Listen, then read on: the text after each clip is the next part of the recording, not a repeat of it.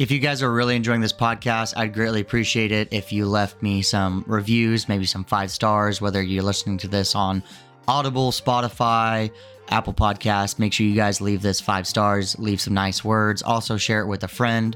You know, I don't charge anything for these podcasts, and my goal is just to grow it and help the Jiu Jitsu community. So, thank you guys for supporting, and I'll see you guys later. What is going on, guys? Welcome into another episode here of the Jiu Jitsu Secrets podcast. My name is Chasen Hill. Hopefully, you guys are all having a good week of training. So, in today's episode, I want to jump right into it and start talking about what I refer to as the Jiu Jitsu training environment. Now, to simply put, the Jiu Jitsu training environment is just the place where you guys are participating and training your jujitsu on a regular basis. Now, it's not the competitions or the tournament, right? That's a different type of environment. But your training environment is where you guys spend almost 99% of your time actually doing jujitsu. And so the reason why I like talking about it is because personally, I think once students understand how their environment functions, you can leverage certain aspects of your environment to accelerate your jujitsu and to get better at it. It's just like everything. If you don't understand like how something works or how something functions, there's a good chance that you're not maximizing your use over it you know, it's like you can use a hammer to either hit yourself in the face or you can use it to hammer in a nail. But until someone tells you like what ha- a hammer is for, you would have no idea. So you're just going around hitting random things and you're like, oh, I'm supposed to hit nails with it. So that's a lot more of an effective use of that tool.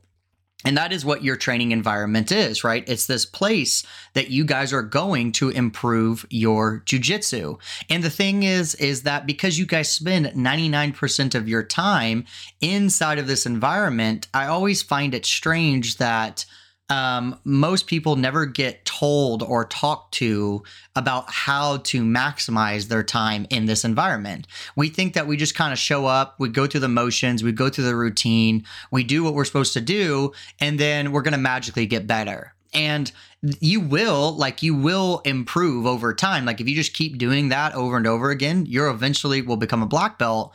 But the problem with that is is that takes a very long time and it gets very mentally exhausting and draining and then you start questioning am i actually even getting better? And so because students aren't actually uh, understanding the goals or how they're supposed to be using their environment, it's it's a much slower process.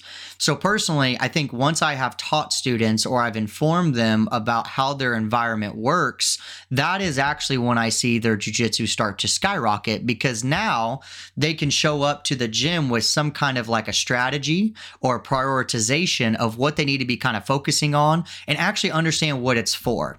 If you guys think about like the weightlifting gym, right? And your goal was to build strength.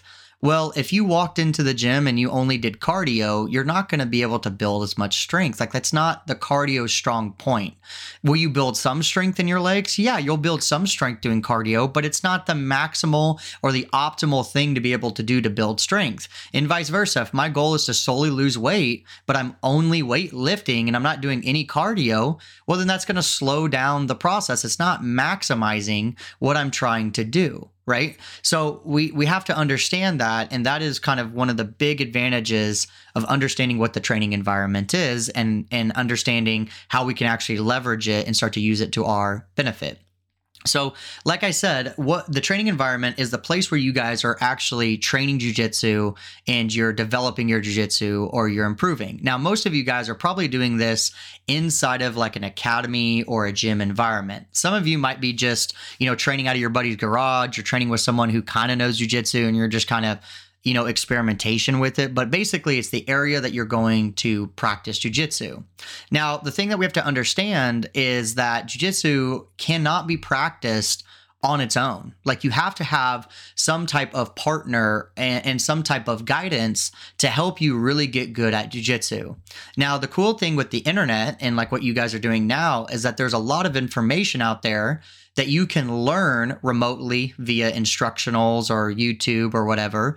And you could get the information and or get some kind of information and then train it in a different environment. You know, it used to be at one time that the Jiu-Jitsu Academy's purpose was the only place where you could actually get exposed to the information, right? You had to go there with, and that was a guy who knew that stuff and would teach you, and that would be the only medium to getting you the information. But now you can do that online, you can do that via instructional. So, you know, if, you know, your instructor is not strong in leg locks and you want to learn leg locks, you know, you can buy an instructional on that. But one of the main purposes that the training environment provides is going to be training partners because that is going to be your weights on what you guys are going to be developing your jujitsu against. Like I said, jujitsu, you can only get so far with a self practice. Even if you buy a dummy, the dummy is going to never provide a resistance base. It's not realistic, right? And if you're training in like a small group or in a garage and you only got two or three training buddies, well, it's not that you can't get better, but the problem is is that you're not being able to experience a wide range of different skills, right? And you're not exposed to all these different skill levels uh, quickly. So, like if you're, let's just use belt terms here. Let's say you're a white belt and the guy who you're learning from is a purple belt. Well, you don't know what it's like to train with a brown and a black belt, or even potentially a blue belt. It's like you're not experiencing the wide different ranges of resistance. So, that could potentially slow your growth down as well. So, the biggest benefit to going to some type of training environment or an academy environment per se is that you have more access to all of those uh, things, right? You have access to coaches, you have access to training partners, and then you also have access to mats. You actually have equipment that you're going to be, you know, training jujitsu safely on. Now, where I see a lot of students kind of misunderstand their environment is that they that they don't understand that um, the biggest benefit of your academy or gym that you're training at is to provide those things for you period right? I know some people will say, well, no, no, no, no. Like, I go to my gym because my coach is like a world champion and they teach the best jujitsu. And we kind of get sucked in because none of us want to think that like we're, uh, training at just an okay place. Like we all want to reaffirm our fears of like, oh no, no, I'm training at a really good place.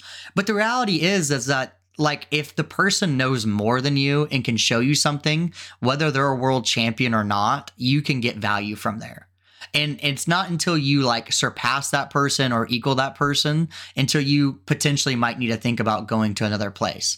That's just my opinion. And and 99% of us who are doing jujitsu are only doing it for recreational uh, reasons. Yes, we maybe want to compete on occasion and do well, but you guys can get a long way with just training with the black belt who is not a world champion and just getting some good information. And if they can beat your ass and they can show you a bunch of stuff and make you more knowledgeable, then you've got plenty you've got a long time to learn under that person before you consider about going to like the best gym quote unquote or whatever that means right so uh, understanding that that's what that gym though the academy or the training environment it provides you guys those those resources for you. It provides you with mats coaches and training partners right? That's something you guys can't go buy.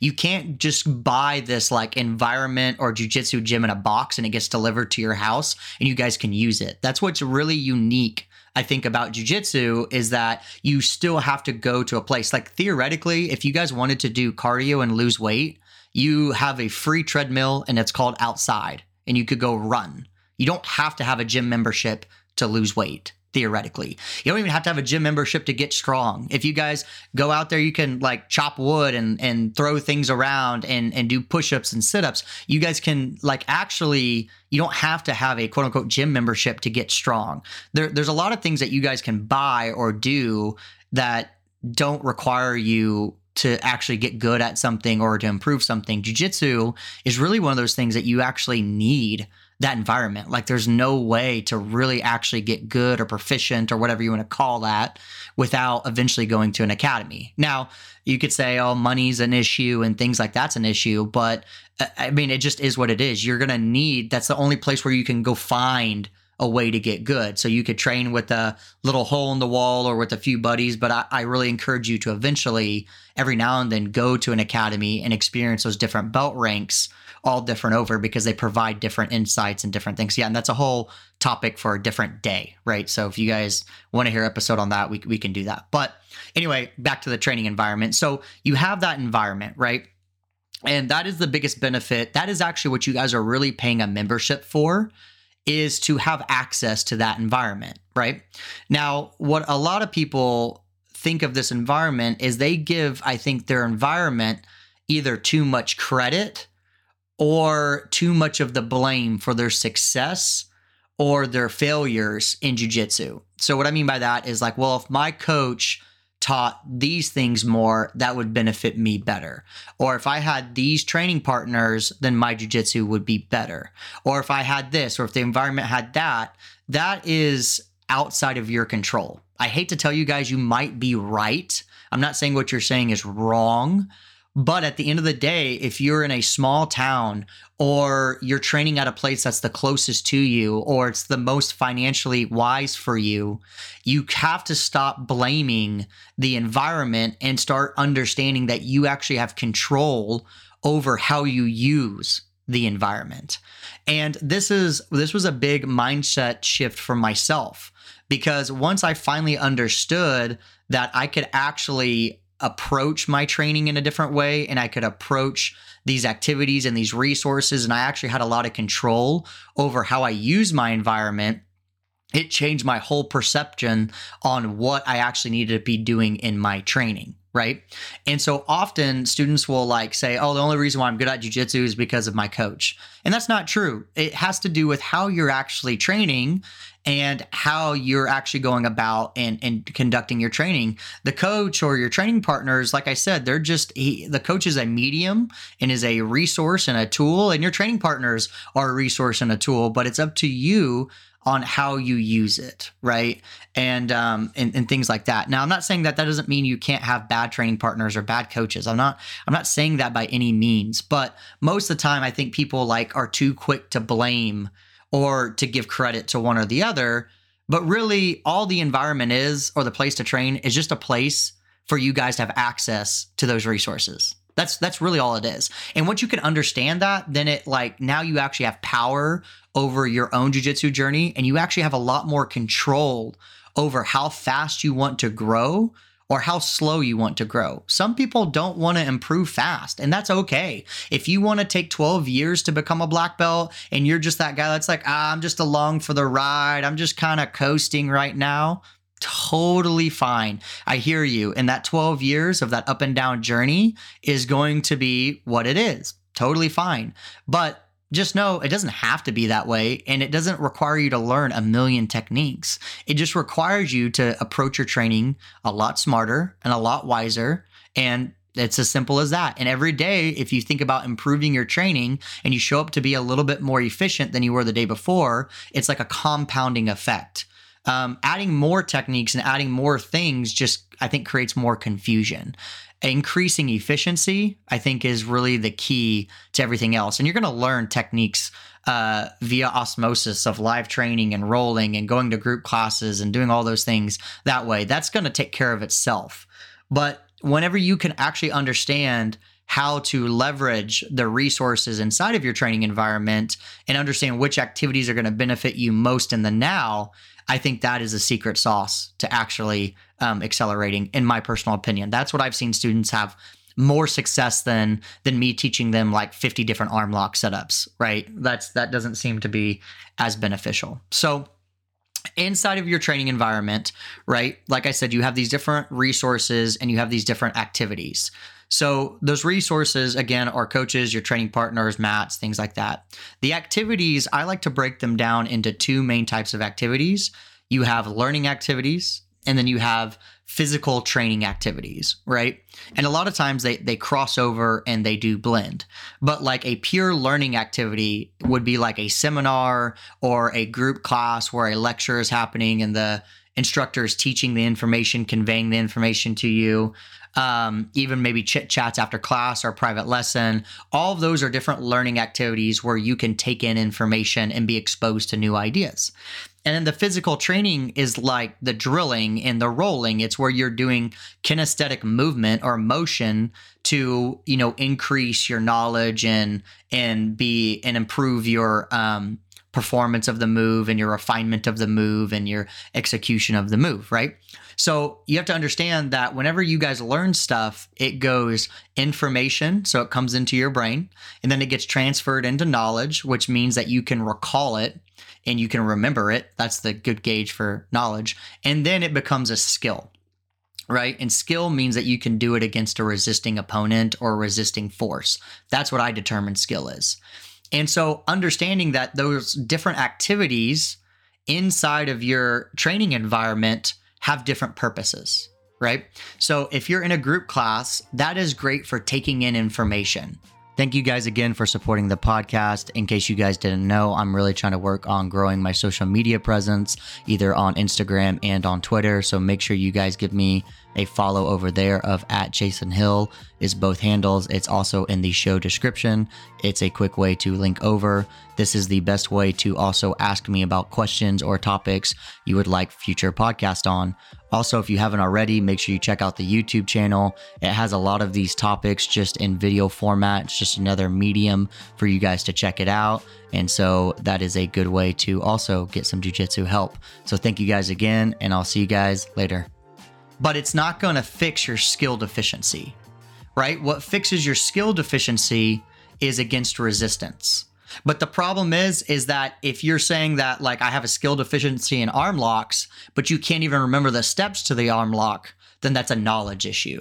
Do you guys see what I'm saying? So the, the students have a misconstrued uh, thought process when it comes to how they use their training environment. They will first say, "Well, you know, I just want to roll a bunch, and you know, rolling is the only way to get good." And I understand what they mean. That means that they're going against resistance and they're testing a move against resistance. But if you're, you know, being stuck in the bottom of the mount and it takes you 30 seconds to remember the mount escape that you've been showed 100 times, then that means that you don't have good knowledge. That means you have very, very poor knowledge of that technique. And the solution to that problem is drilling. Because what drilling does is it transfers the information from a short term memory to long term knowledge or long term memory, right? You have these things in your brain called neural pathways, and and and uh, basically what happens is anytime that you learn something, it automatically binds to some previously learned uh, knowledge. You you do that uh, passively. You have no control over that. And so the more that you drill something, what happens is that you increase that neural pathway. And what happens is that you can generate the memory much faster.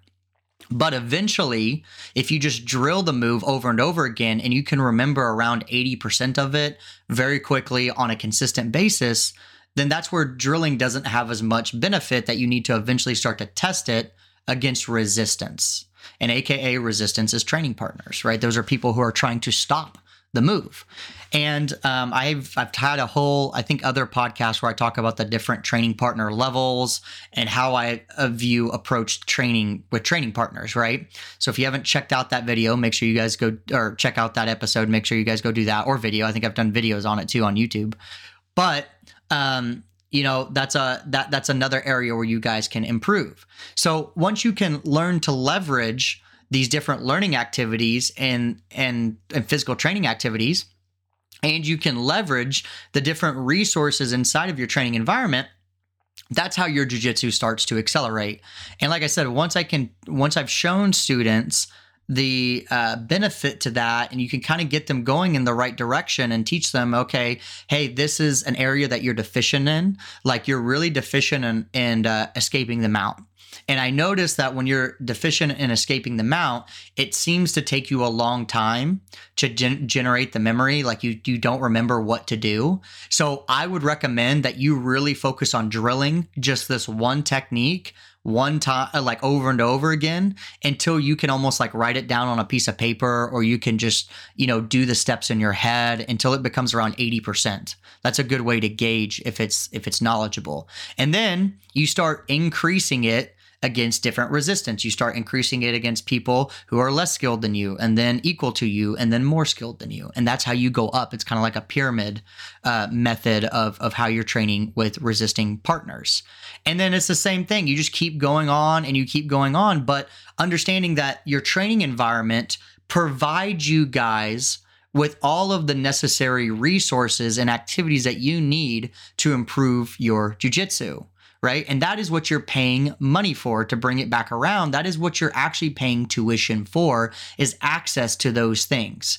But if you guys are truly interested or truly like your goal is to get good at jujitsu or not even quickly, but just to be the best that you can at something, learn to maximize and learn how to take advantage of the different things that are provided to you.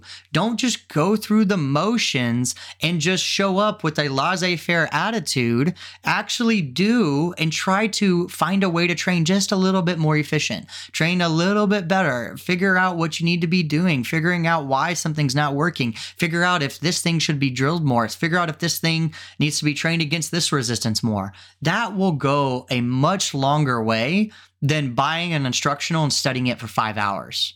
That to me doesn't really have as much benefit unless you're like a severe like upper belt and you just have all this time to dedicate and you have a very specific problem that you're looking to solve. Like that's where all that stuff happens because usually like for most people they can barely remember the technique that they were taught the night before. So adding on more techniques and adding on more things doesn't seem to help as much in my experience for accelerating your jujitsu.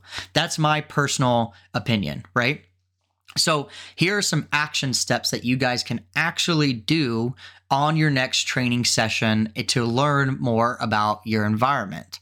So, here's what I recommend doing. Number one, when you walk into the gym, right, examine who your different training partners are examine the different styles that you have, the different ranks that you have, the different belts that you have, and then think about okay, which techniques do you think you should be using against certain belts, right? Against certain resistance. And I'll give you guys kind of a little bit of a hint. If you're not good at that technique, don't try it against the best black belt in the room. That doesn't make any sense. That is very poor development but maybe you try it against the person who is equal to your skill or less skilled than you. And then you start slowly approaching how you're training based upon the different resistance that you're going against.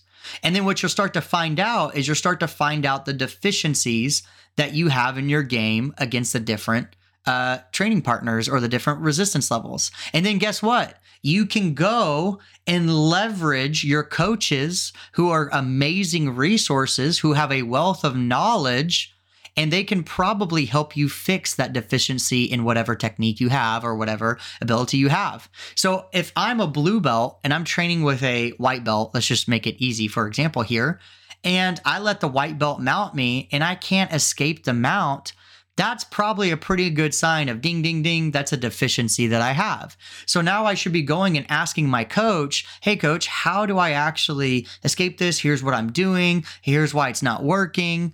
And now you're maximizing and you're pulling the different levers to take advantage of your training environment. So when you guys just show up and you go to group class, you drill and you roll and you just go through the motions, you're really kind of just throwing your money down the drain like yes you're getting a workout in you're building a community you're having a good time you're getting a stress relief. So i guess you're not necessarily throwing your money down the drain but you're not you know using it as as good as you could. I would i just like to make my dollar go as far as i can every single time i spend a dollar. So i could get all those things. I could get community i could get friends i could do that. But you know what i could also do? Get better at jiu-jitsu and get good fairly quickly right and so there's a lot of things like that. And let's say you're a volume guy. Let's say you're a guy who likes to train like five, six, seven days a week, right? Well, imagine if you actually approach training with this kind of mindset and this kind of strategy and this kind of prioritization of what you need to be doing, you'd probably get better much faster. So you can have junk volume or you can have strategic volume. And then if you're a person who's only training like a couple days a week, man, you better be showing up to the gym with some kind of effective strategy because if not, it's going to be tough. It's going to be hard. It's going to be a long road, and then um, you know it's going to be it's going to be a challenge. Not to say you can't do it. I'm just saying jujitsu is very mental. And if you guys haven't had this approach yet, my, my favorite saying is I love when white belts or newer students show up to training and they're like, man, I just can't understand why people quit jujitsu. I just can't understand why people have such a hard time. Like, I love jujitsu, jujitsu for life, jujitsu for whatever. And you're kind of this like gung ho. You haven't hit like the low yet in jujitsu, and everyone has it there'll be a point where you contemplate like man i'm not actually getting good or man i suck or man this stuff is hard or man i'm terrible or oh man i'm not going to be able to do it. You're going to have some negative thing. It will happen. For some people it happens very quickly early white belt. Some people it happens uh, blue belt that's also what's known as a blue belt blues. Some people actually don't even have have it happen until they hit like purple or brown belt right? But eventually it happens. It's it's on everyone's timeline journey. And then once you kind of can get over that or you can get over the hump then it makes training not as overwhelming. And that's usually when students you know, can be in it for a very long time. And so, personally, like I said, uh, this has helped more students get over that hump than any other arm lock or technique that I've showed. Most students think that they're struggling because they're deficient in moves, they're deficient in knowledge, they're deficient in what they know, and that's going to fix all their problems. And it's really not. In, in, my opinion, it does it doesn't really fix the problems. Um, if you can't learn to use the environment and set it up for maximum success, then it's going to be tough. It doesn't matter what techniques that you learn. So even if you could strategic, if you've learned how to set up your environment, and then you could even learn how to improve those techniques inside that environment and maximize your use, man, that's a recipe for success. So anyway, that is going to be it for today's episode. I just like kind of talking about those things, that training environment, um, you guys might have to listen to this several times over and over again. But if anything that you guys take away from this episode, just think about how you're actually training, the strategies that you're using, how are you using your environment, and please stop with the idea of, of just showing up and just kind of coasting and going with the flow. I know that's very much the jiu-jitsu culture and like the surfing culture and the Brazilian culture and kind of that and it's just jiu-jitsu and I do like that but you can also say it's just jujitsu, but still have a strategy. It's okay. They're they're not they're not uh, mutually exclusive. You guys can do it. I promise. It's not that hard. Most of the time, the reasons why I hear students do don't do it is because they've never been shown how to do it and they don't know what to do. But I'm giving you guys the first steps right now. Examine your training environment.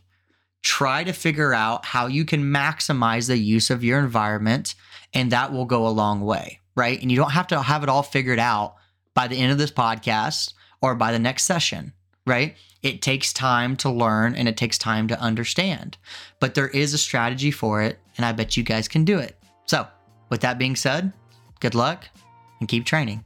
I'll see you guys in the next one. So, if you're a student that's tired of wasting time and really looking for help and really looking for the finite solution, I encourage you to check out my Jiu Jitsu Acceleration System. It's a coaching program where you actually work with me. We work together, we collaborate, we figure out where your Jiu Jitsu is at right now and where we want to go. And then we figure out a plan on how you can best execute it, even inside of your own training environment. So, this is just an extra resource just like an instructional would be, except you actually get to work with the person who created it on a weekly basis. So if that's something you're interested in, make sure you guys go over to my website, www.chasenhill.com, where you can get all the information. Until next time, I'll see you later.